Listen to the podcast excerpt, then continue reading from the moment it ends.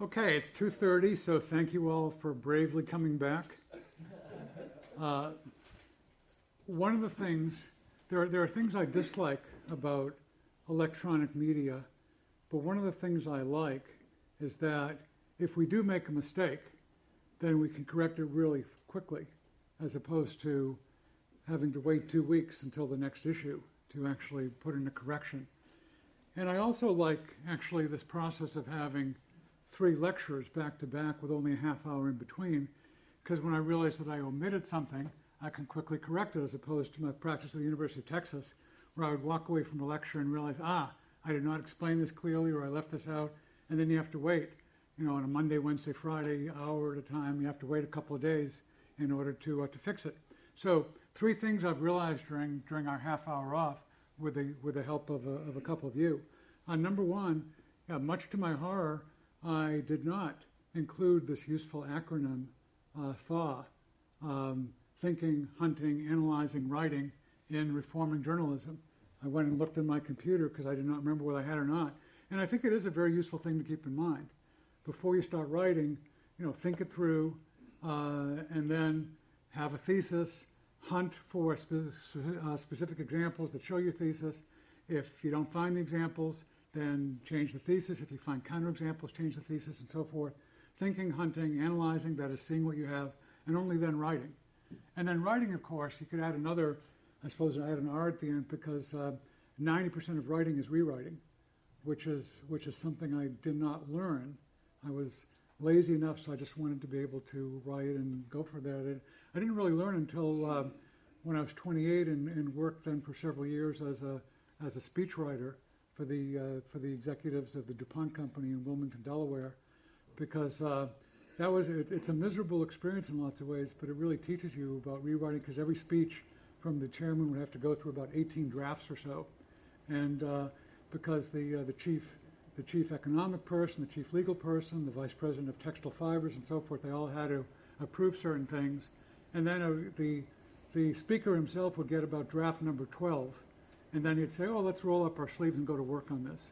So this is actually this is actually very useful, and the hardest thing, I suspect, I mean, for those of you who are smart and decent writers, is to learn about rewriting, because you may have gotten by and gotten decent grades by just doing a little bit of rewriting, but but no, really, uh, for I've heard I've had so many good writers tell me this, and this is my own experience. Ninety percent of writing is rewriting.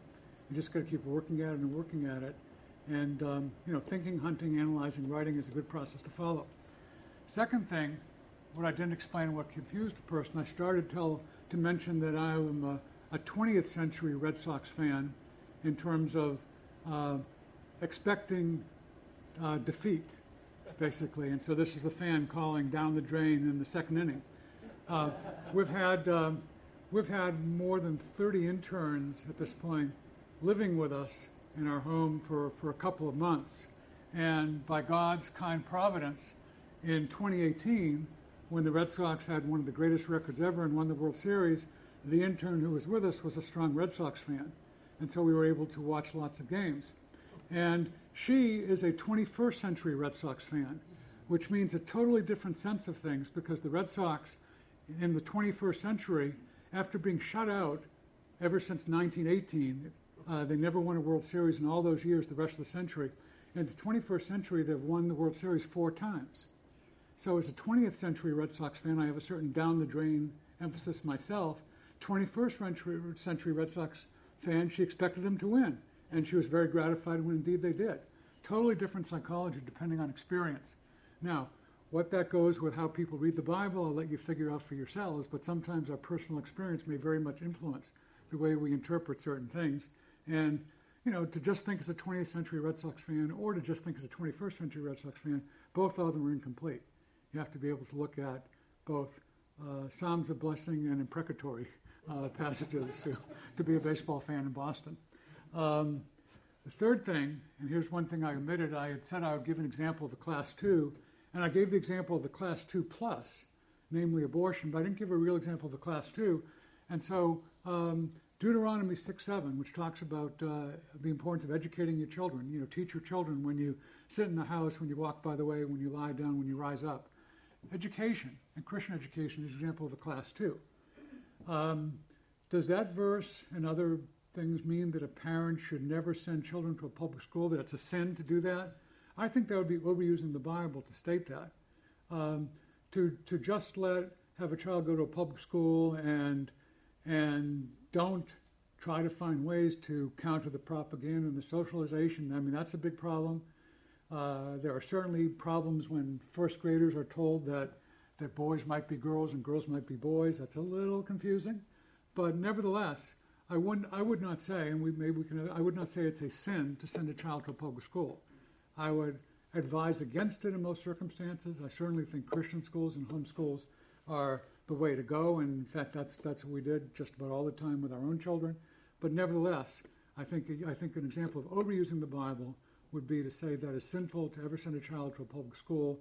And so that's an example of a class two rapids, where it is not an utter command to, let's say, do not send your child to a public school, but I think it's strongly urged, especially given the nature of the way education is going in this country. So that'd be a class two as opposed to a class one, which is a very straightforward command. Class two, you have to take a step to, to get to that conclusion.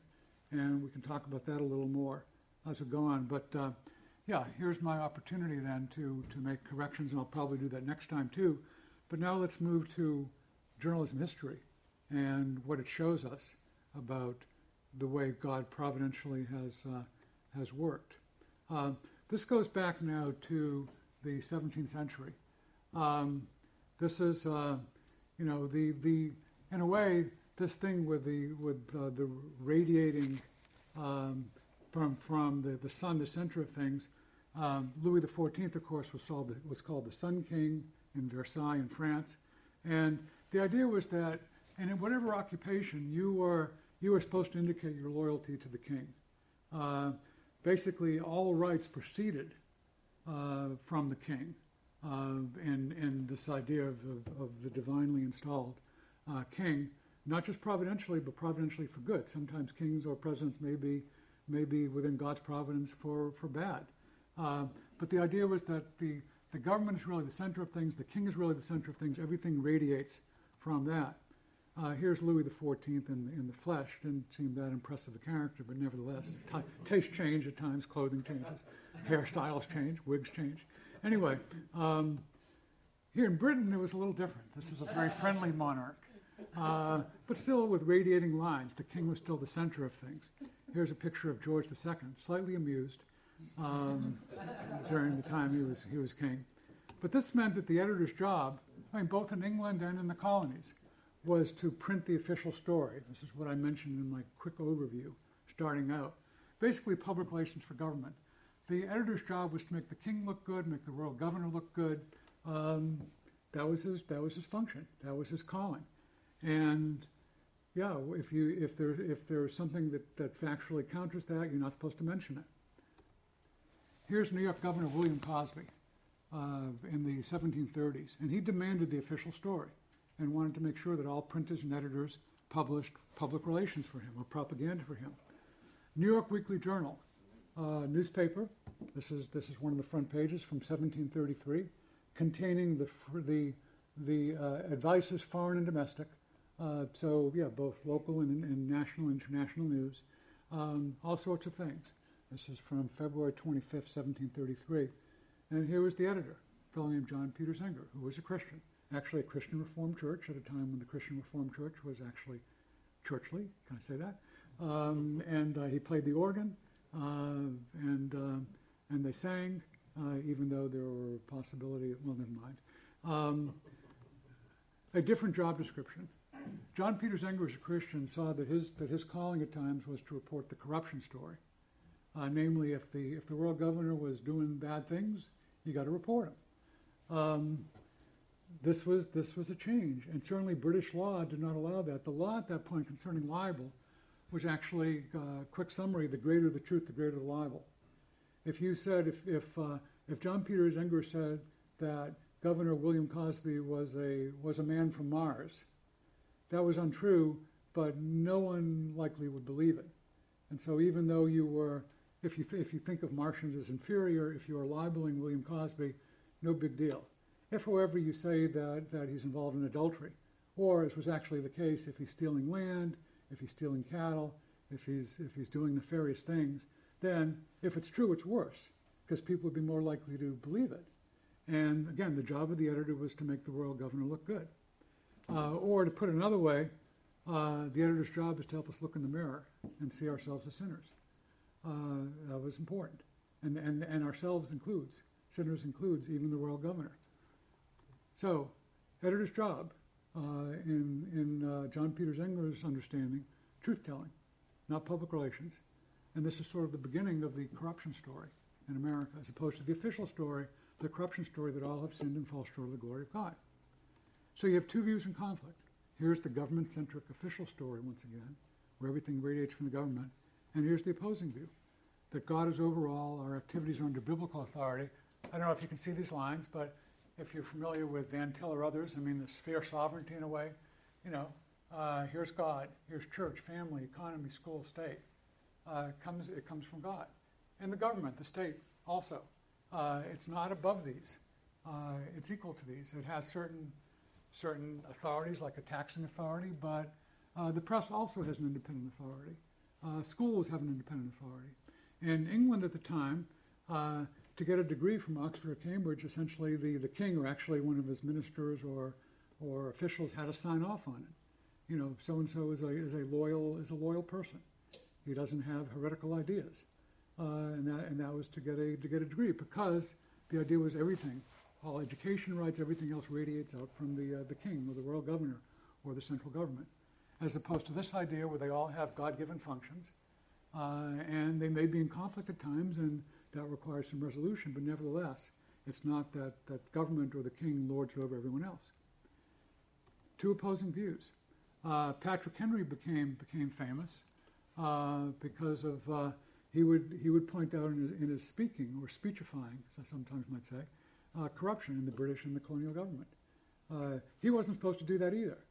The members of, the, of uh, colonial assemblies and so forth were all supposed to be doing public relations for the, uh, for the king.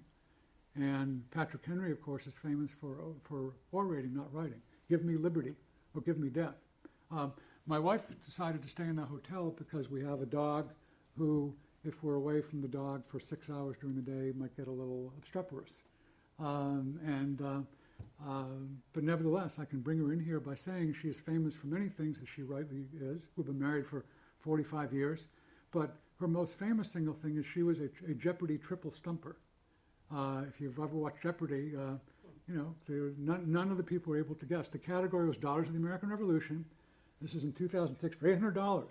Susan Olasky has written a kids series about the adventures of Annie, daughter of this fiery Virginia orator. And no one, none of the three contestants guessed Patrick Henry. Um, so if any of you are ever on Jeopardy, then and they ask this, and they re- retread the question, then you'll know.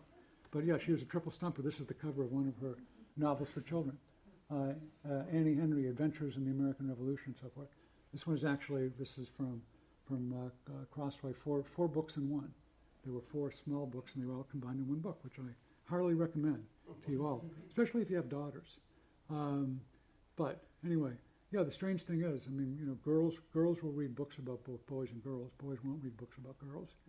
Uh, you know, how old-fashioned we might say, how how politically incorrect. Nevertheless, uh, but uh, but Susan did a wonderful job writing those. Um, columnist Samuel Adams. I mean, he's known, of course, for Boston Tea Party and other things, uh, but he was a, he was a columnist. He was a, he was also, by the way, uh, I should mention, uh, he failed as a as a, as a brewmaster, uh, but that's why he's famous now. But anyway, he was a really good columnist. Um, so Susan is a little bit like Samuel Adams' wife uh, in that uh, uh, apparently Samuel Adams would do some of his writing at night, and and uh, his wife would wake up and hear, uh, and and he's not in bed next to her, and so she gets a little worried, and then she hears the sort of pen or the quill sort of scratching away, and she goes right back to sleep happy. All's right with the world. Sam is writing. Um, so um, anyway, the uh, um, yeah, my wife sometimes hears me tapping away on the computer uh, in the middle of the night. So, anyway, um, yeah, here is this is an example of, uh, of, a, of a newspaper. Uh, applying Patrick Henry's Liberty or Death. You see, this is the Pennsylvania Journal and Weekly Advertiser, and when the British were promulgating edicts, uh, they put a uh, sort of skull and crossbones and set it up like a uh, like a, a, a, death notice, essentially. This was the death of liberty here. And uh, the founders of the, the, the writers of the Declaration of Independence and the Constitution, they opposed sun kings. They opposed that idea of everything radiating from the king. And in fact, I mean, brief civics lesson here in passing, but this was really important for the newspapers of the time. Since we all sin and fall short of the glory of God, we need a separation of powers to prevent dictatorships. So, you know, you see here, this is our, this is our classic. Um, uh, the, in, the, um, in the British government at that time, there's a king, there's the House of Lords, and then there's the, uh, the Commons, uh, representing different constituencies. The reason we have our, our system in the United States is because the founders liked that and they wanted it to be for real, but not with a king who would live for his whole life. This is a, the executive, this is a, an elected president, only for four years. Uh, um, this is the, uh, the Senate. This may, it may seem like a joke to say it now, but the Senate, in a sense, was the, was the aristocracy. These were supposed to be the wisest people, the, uh, the, the, the, people who would be, uh, uh, well, the Commons here is the House of Representatives, and the idea was the Senate, in a sense, was a, was a saucer. Uh, the, the House of Representatives is the cup. Uh, if, you, if it overflowed, then it would spill onto the saucer, but it would not, it would not create a mess all over. Um, so they all had their different functions, and there was this is we have you may remember from high school or ever, you know, checks and balances, separation of powers. This was all founded on the idea of essentially original sin and making sure that power wasn't concentrated in any particular person. And then there's more, more checks and balances. If you think of that sort of uh, triangle, you throw a rope around the whole thing, and that's the Supreme Court, uh, which is supposed to, in case in case the president and the, the executive and the legislature are all in cahoots, the Supreme Court's going to stop it. Uh, and then you throw another rope around the whole thing. I can't really, I was going to draw this, but I just use this instead. Uh, the state legislatures were supposed to be a check on the, on the federal government. And then there was one more rope around the whole thing. Since I'm giving a lecture about journalism, can you guess what it is? Well, that's the press.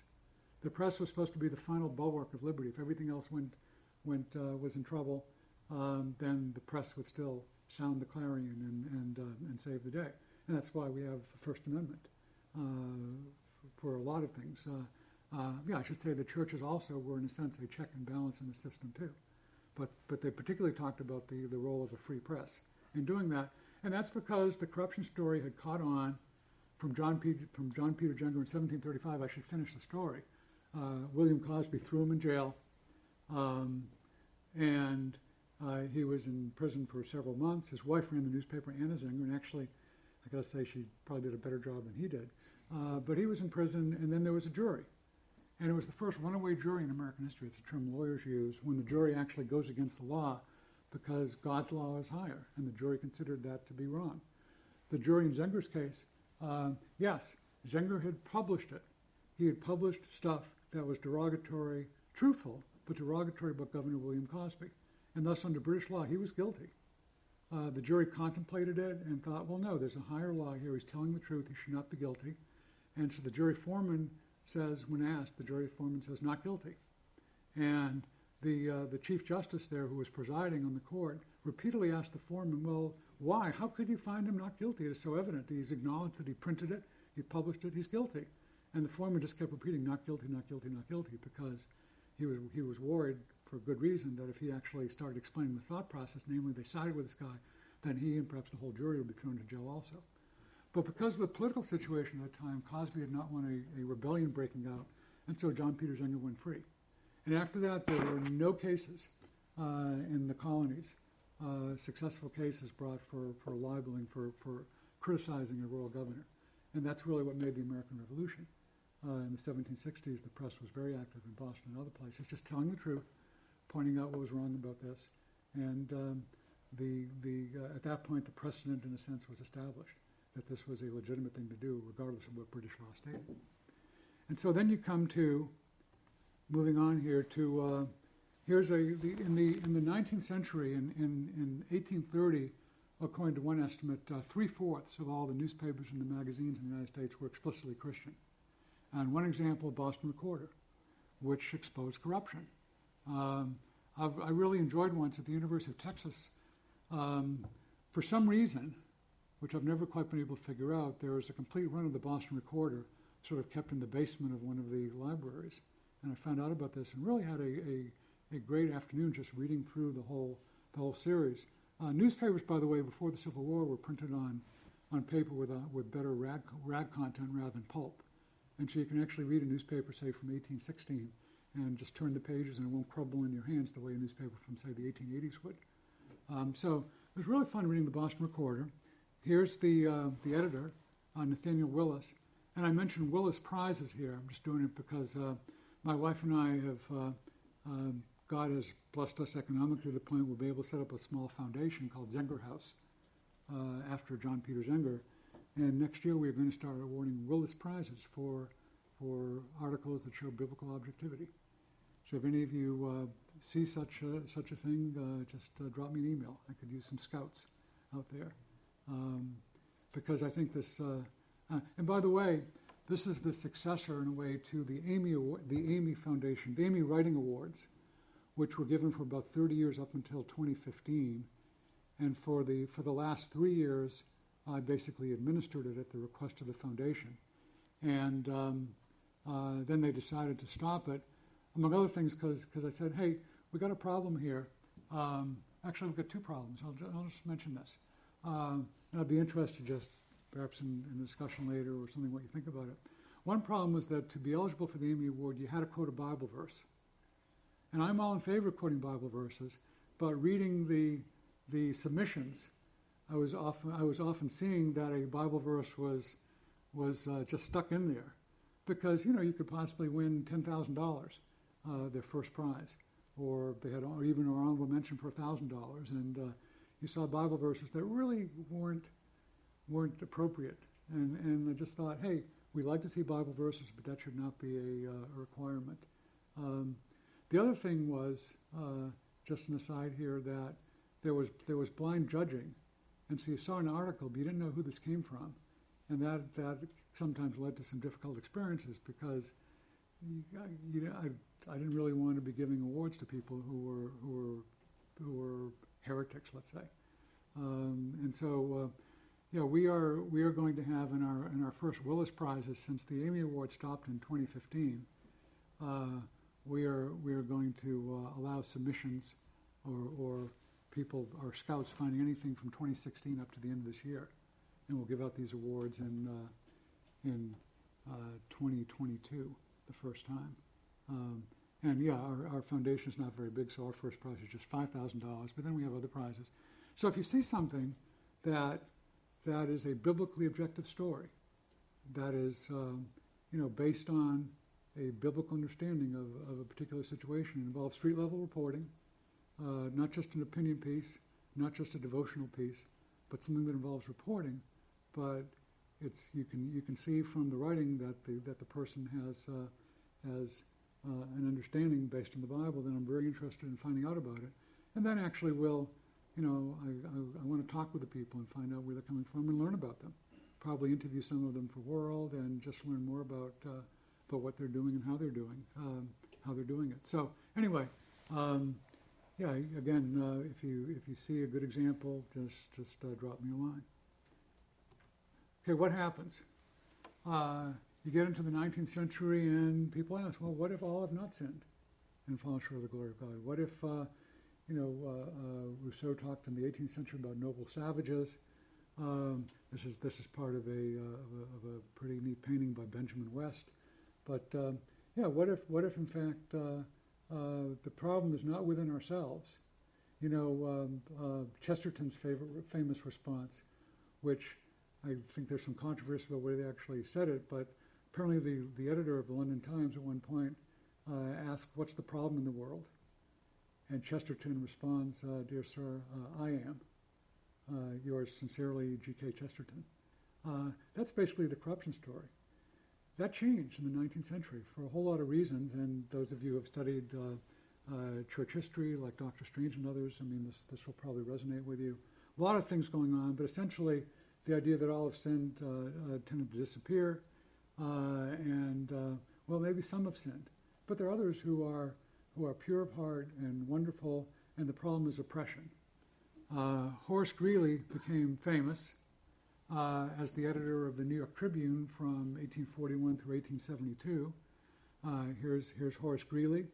And I'll just show you, uh, since it's unlikely that any of you will actually be there, in the, uh, in the bathroom uh, on, on the main level of our, of our house. I don't know if you can see this, but you probably can't, but this is, this is the heading. This was in uh, Puck, a sort of uh, uh, funny newspaper. This is from the about 1880.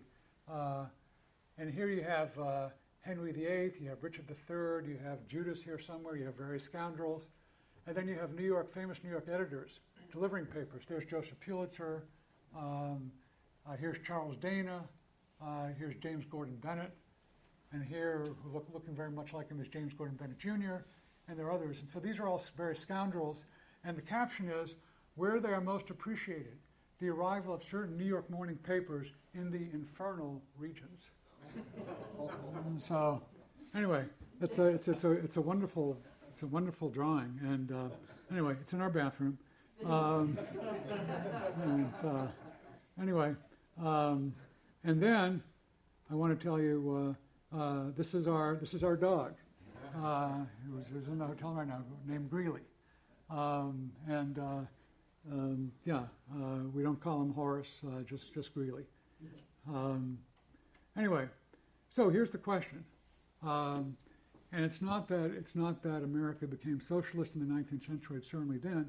But there were Marxist ideas that, that became quite common in the 1880s and the 1890s and then into the 20th century. What if we could all be noble, except for capitalist oppression? Um, what if we could all be supermen, except for Christian oppression? You know, and this is, of course, you see the mustache. This is this is uh, Nietzsche uh, as as Superman. Um, you know, to look at a movie from a few years ago, uh, you know, if you fight the oppressors, then our natural goodness can reappear, which is a theme of the of the hit movie Avatar. Um, you look at this politically, and again, uh, I think actually I have mixed feelings about Franklin Roosevelt, given the situation, the depression. He didn't do a he didn't do a bad job, um, but you know, he became really the first highly popular oppression fighter for journalists in America. Um, and you know, the idea is a New Deal basically the, the reason we have inequality of places just because that's the way that's the way the cards are shuffled. You should you should have a reshuffling. Um, but uh, you know the, the these were hard times and and uh, hard hard decisions had to be made. But what happens basically is that journalists in the 1930s start melding the official story, namely we need we need government to fight the oppressors. We need government as our as our leader, our master, our God in some way with a new oppression story.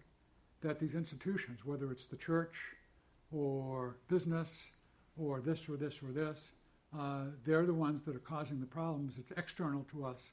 It's oppressive as opposed to the basic problem, as Chesterton would say in the 20th century. Well, I'm, I'm a sinner. I am. Uh, what's the problem? Me. Um, so you, you, you had then uh, an official story uh, melded with the oppression story. Namely, if you if you did public relations for the government, um, that was actually a, a, very good thing for your career, and you could you could uh, profit immensely through it, and that's become that became more and more the uh, the case among among journalists uh, in the 20th century.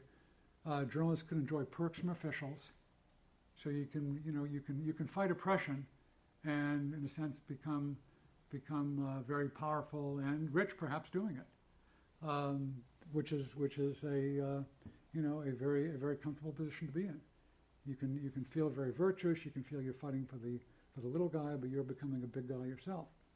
And again, I don't I do not want to get political here. One of the things we emphasize at World, we want good reporters. I don't interrogate them as to whether they're conservative or moderate. I mean, I, we don't have anyone who's on the who's on the left because that just doesn't. It's it's not what World is all about. But we have a mix of people. We have a spectrum of people, um, so I don't want to get political, but I found it interesting that uh, that in a sense, when when Barack Obama became president, this is this is basically he was an oppression-fighting official, and a lot of newspapers and magazines just just became public relations agencies for him. And I'll just give you an example here. This is Rolling Stone. when he becomes president, you know, a new hope. And, you know, you, you see the, uh, the light behind him. I mean, it's almost, uh, you know, this is, this is a saint. And then interestingly enough, here's, uh, here's the recent cover with Joe Biden. Okay? You know, you know, A, B. Very, very similar. And, and so there's a theology here. Um, you know, the out with the old God, in, in with the new, uh, essentially. So there's a problem. Um, and you know, I would suggest an old idea, which is which is theologically potent and, and also has has certain ramifications when we look at our society. Don't give anyone too much power, because all have sinned and fall short of the glory of God. Um, and uh, pray for pray for God's mercy. Um, this is actually by a Russian painter, and uh, yeah, it's kind of it's kind of interesting, and um, and that leads me well. First, questions about about what I've just said. I'm you know I'm running through this very quickly. Uh, questions, comments, thoughts. Yes, sir. What about so? All right, I, have an I have an uncle down in Birmingham who's very far, far, far left, and his idea of this of this new melding that you're talking about, not that he would view it that way at all, but he says that there has been no change in journalism; that it's been actually just as uh, profitable and good as it's always ever been. And he, he always quotes that um, something about like in the 1800s, late 1800s, something about the New York Times saying only the news that's fit to print or something like that. All, all the all the news that's fit to print. Yeah. Yeah, which which sometimes is parodied as all the news that fits we print. exactly. So, uh, but but he, he he views that idea, and sometimes he'll kind of say it a bit a bit tongue in cheek, but he thinks of it as today. I mean, when when they have basically just slander stories, um, and like you're talking about, it's just it becomes just entertainment almost like fictional entertainment reading for not not not, not your words, but but for their echo chamber. But yet he still sees that as as legitimate journalism. How I mean, in this sort of view, how do you how would you engage with people who they don't see it as anything but legitimate? Yeah. Well, um, first I would just engage with him on, on historical fact. Uh, let me tell you about the New York, the New York Times and, and that slogan.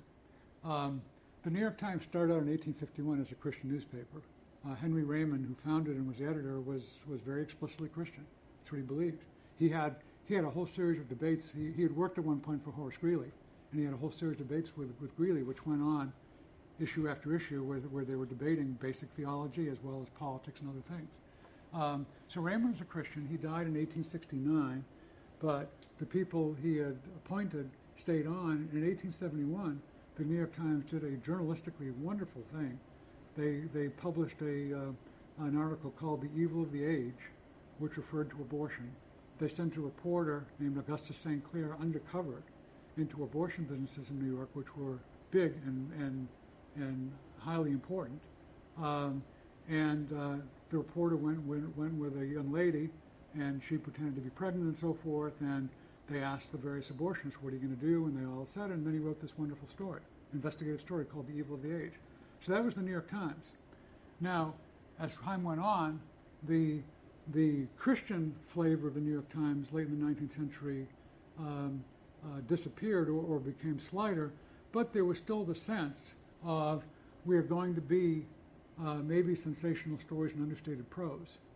And so the New York Times slogan at one point in the 1890s became, or in the 18, yeah, 1895 or so became, it does not soil the breakfast cloth.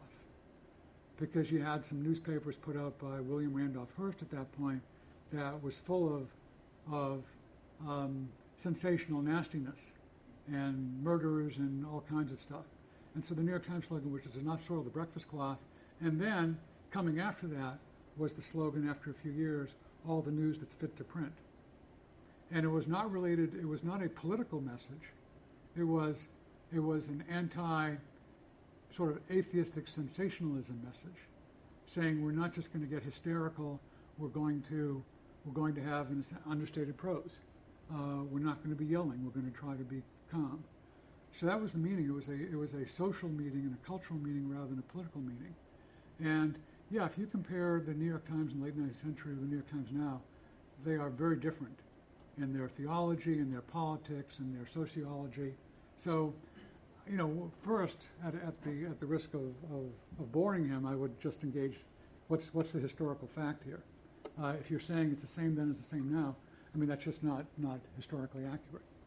Um, and then, um, yeah, I, I would say, well, let's let's go look at stories. Uh, let's go. Let's go.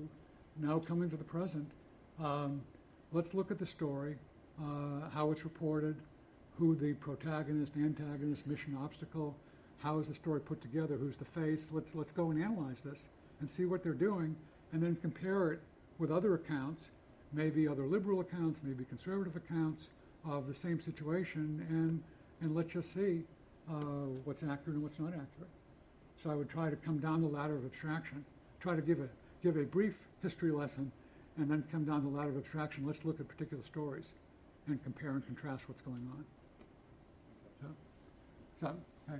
yes, sir. Yeah. Um, how would you say that journalism, based on the history you gave, interacts with international journalism?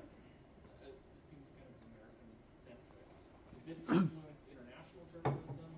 Is a movement going on internationally at the same time? I'm Yeah. wondering what the connections are. Yeah, it is. It is American centric, um, and that's that's those are the the, his, the history books I've written. I've looked a little bit at British journalism and French journalism, and it is different.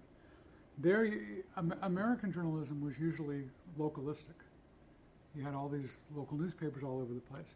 Um, in in Britain, the most influential papers came out of London, most part, and people all over the country would read it. Even you know, the country wasn't that big. You, you'd, you'd have carriages that would take newspapers, and the London Times was always influential, the Telegraph, others.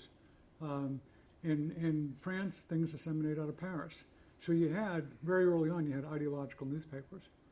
As a, so there, there, was the, there was the polarization already, which is why, in, you know, probably in France, why they had a series of revolutions. You know, 1789, 1848, 1870, uh, et cetera, et cetera, et cetera because you had a lot, a lot more polarization than you tend to have in the United States. England was a little bit different, uh, maybe because you know they their slogan is "Keep calm and carry on," so you didn't have as much of a of a radical impetus as in France. I mean, you know, comparing you know John Locke versus Rousseau and uh, and so forth. Um, so different different countries, but you still tend to have national newspapers, whereas the United States was more was more local. Um, I've done some, and in fact, reforming journalism our, our hope was really to be to be very helpful in China. Uh, we have our World Journalism Institute courses here. Uh, my wife and I taught a WJI course in Shanghai several years ago. Uh, the following year, we had uh, we had two of our reporters who are who are Asian American teach one in Hong Kong. Uh, we really hope to do a lot more, but we did not count on on uh, on President Xi shutting everything down. Um, yeah, right right now, if we were to go and do another one, we would be we would be putting a target on the back of, of every single person who came. Uh, so it's really sad. I mean, their hopes were so high, and and a lot of not I mean not just not just us teaching journalism, but there were a lot of American pastors who were going and uh, and being very useful. And it's it's just become really hard right now. So uh, you know, I, I, I pray that the Chinese church will survive, uh, and you know, at some point. Um, you know there'll be someone else, and and and and freedom will will um, you know let freedom ring again. But um, yeah, really really sad what's happened there. So so the history of China it was always was always basically the, the official story, and if you didn't if you don't have the official story, you are if if you have the official story and you don't have other things, you are likely to have at some point a very bloody revolution um, the United States, you know, the revolution was was hard in some ways, but only about 4,000 people died in it. Uh, the population overall was much smaller, but still, you know, there was there was a certain amount of viciousness at times on both sides. But uh, certainly, the outcome on it was very odd in the whole history of revolutions in the world. You know, people have called it in some ways a conservative revolution, uh, and you you did not have the uh, the terror uh, that you had in Paris and and uh, other stuff in 1789. So you know, there, there's a certain, I see in history a certain amount of American exceptionalism. This has been a really unusual country, and I hope will remain so. So, other questions or comments?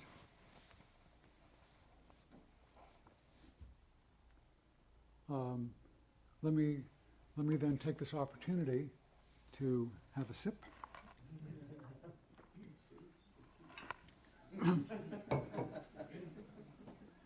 and um, yeah, I can just tell a little bit about uh, you know keeping this up here. In, in a sense, this is. Um, this in a way is also my experience with God's mercy. Um, yeah, I mean, I grew up in a, in a, and I wasn't planning to do this, but I was, uh, I was asked last night if I'd do it, and yeah, and it's not about me; it's about God. Um, yeah, I grew up in a Jewish household.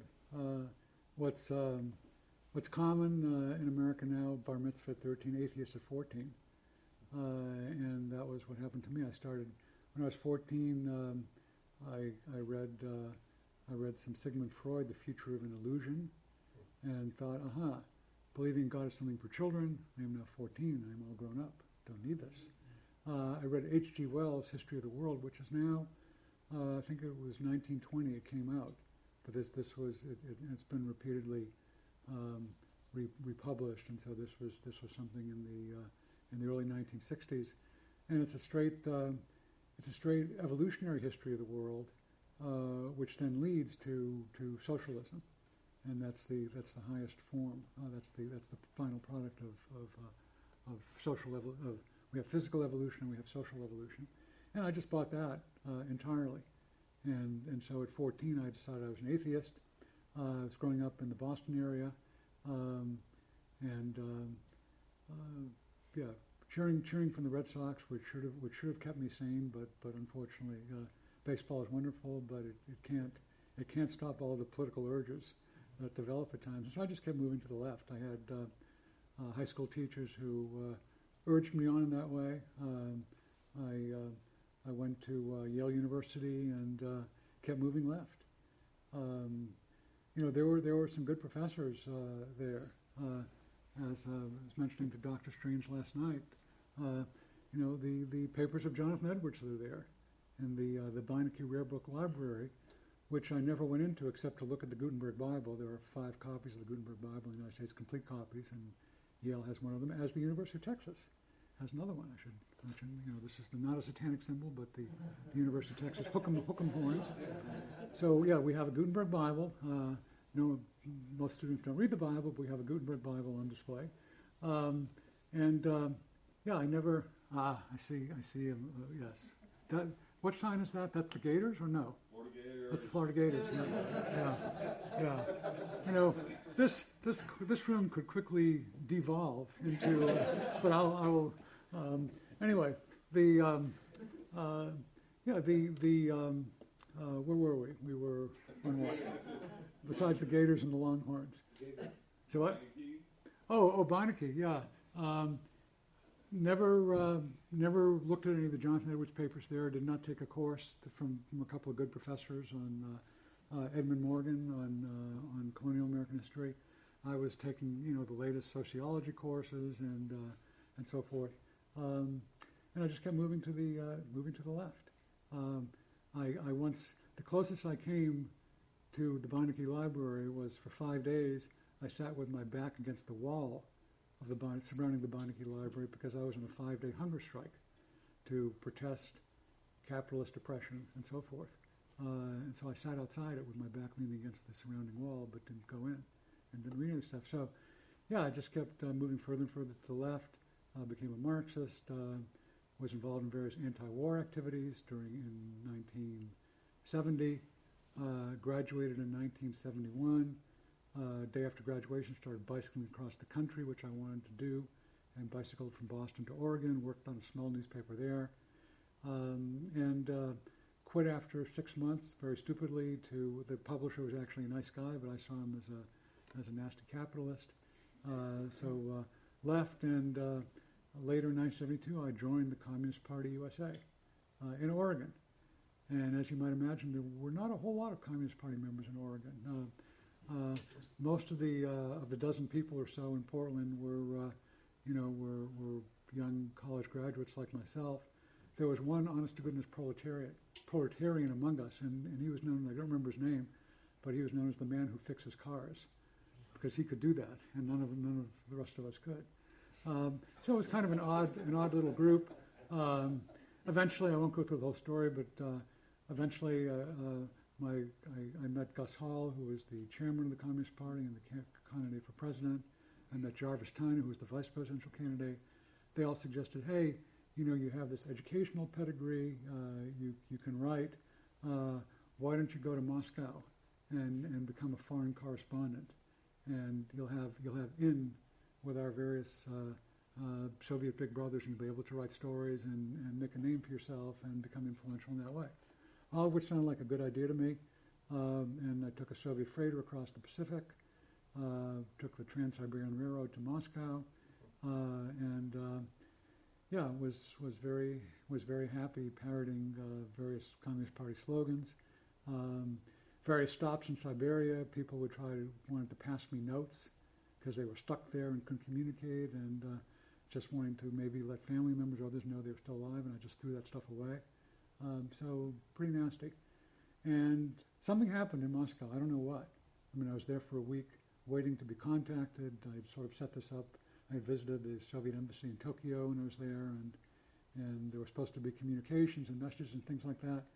And you know, either some message went awry, or or they the people in Moscow decided this is crazy. He must be a CIA plant or something, or something happened. But anyway, no one contacted me, and eventually I had to leave and go away disappointed, and spent uh, spent a couple months sort of bumming around through uh, through Europe. Uh, stopped at the uh, at the Communist Party headquarters in Rome and was able to identify all the pictures of Italian communist leaders on the wall, which certified for them that I was for real, um, and so forth and so on. Anyway, came back to the United States, uh, worked in the Boston Globe for a while as a, as a communist. Um, they didn't actually know I was a member of the party, but I was writing stories about, uh, you know, oppression, oppression stories, about the oppression of uh, Portuguese immigrants who were working in the textile industries in Fall River and New Bedford, Massachusetts, uh, oppression of small farmers in western Massachusetts. Uh, everything had an ideological tinge to it. And, you know, I was a decent enough writer, so it just went in and was published. Had very little, had very little editing. Um, went to the, and then, you know, I, I, decided I didn't really want to want to stay as a journalist. I might as well uh, be, uh, be interested to become a professor. And so I went to the University of Michigan. They gave me a nice scholarship. I was able to go. And um, there was a Marxist professor there in particular who I wanted to study with. Um, and all that came to a crashing end on November 1st, 1973, when, for some reason, um, you know, I sat down in my room. I, I, was, I had a room in a, a, rooming house off campus, and sat down at three o'clock in a in a red chair, and started uh, reading a uh, a pamphlet by Vladimir Lenin, which I'd read before, called Socialism and Religion, where he just says, stipulates that atheism is the basis for communism. And anyone who's an atheist should be a communist, and if you're a communist and you're not an atheist, there's something wrong with you. And that didn't come as a shock to me. I knew that. I was pretty happy, actually, that situation. The, the, the heads of the Michigan Communist Party had visited me several weeks ago. I had my, I had my little red Communist Party card. Um, and um, yeah, something happened. Started having all these weird thoughts. What if there was a God? Uh, what if God really exists? Um, and so th- these were these were quasi theological thoughts for a while, and then they turned into quasi cultural or sociological thoughts. I started thinking, well, wait a minute, what really am I doing here? Um, you know, my grandparents early in the 20th century left Russia.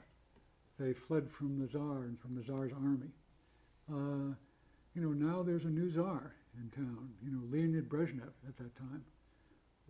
Why, why am I, why am I really having faith in him and the Communist Party? Uh, why am I, I never actually, I never actually scrawled out what was a popular thing at the time, America with, with America spelled with, with three Ks. You know, Ku Klux Klan America. I never scrawled it out, but basically that was what I was thinking you know, America is just a, a racist place, an imperialist place. We do damage to people all over the place. And I started thinking, wait a minute, what do I, is this really true? What do I know about this? What, what do I, what's accurate here? Uh, why have I, why have I just made these assumptions? You know, starting in high school and proceeding through college and always going further to the left. So, so first there was a theology, then there was, I guess, a sociology, and uh, and I sat in that chair oddly enough for eight hours, from 3 p.m. until 11 p.m. Uh, you know, I wasn't I wasn't uh, doing any drugs, uh, I wasn't drunk, I wasn't I, I wasn't I don't know. I just just sat there, and every hour I had a little alarm clock, and I was looking over and saying, "Wait a minute, I'm still here. Uh, what is going on? Why are these thoughts just just popping into my head?" Uh, I mean, I had a sense of, uh, you know, basically uh, being in dark rooms, and, and then there was light somewhere uh, in one of those rooms. And what is that room? Is this God? So, yeah, I, I did not come out of that a, a I, I certainly did not come out of that a Christian. I thought Christians were stupid people who worship Christmas trees. I grew up with a lot of prejudices like that. Uh, so I certainly did not become a Christian. Um, I, I believed in a God of some kind, but what God I didn't know. Uh, but what I did know is I was no longer communist because I, I agreed with Lenin. Communism on atheism.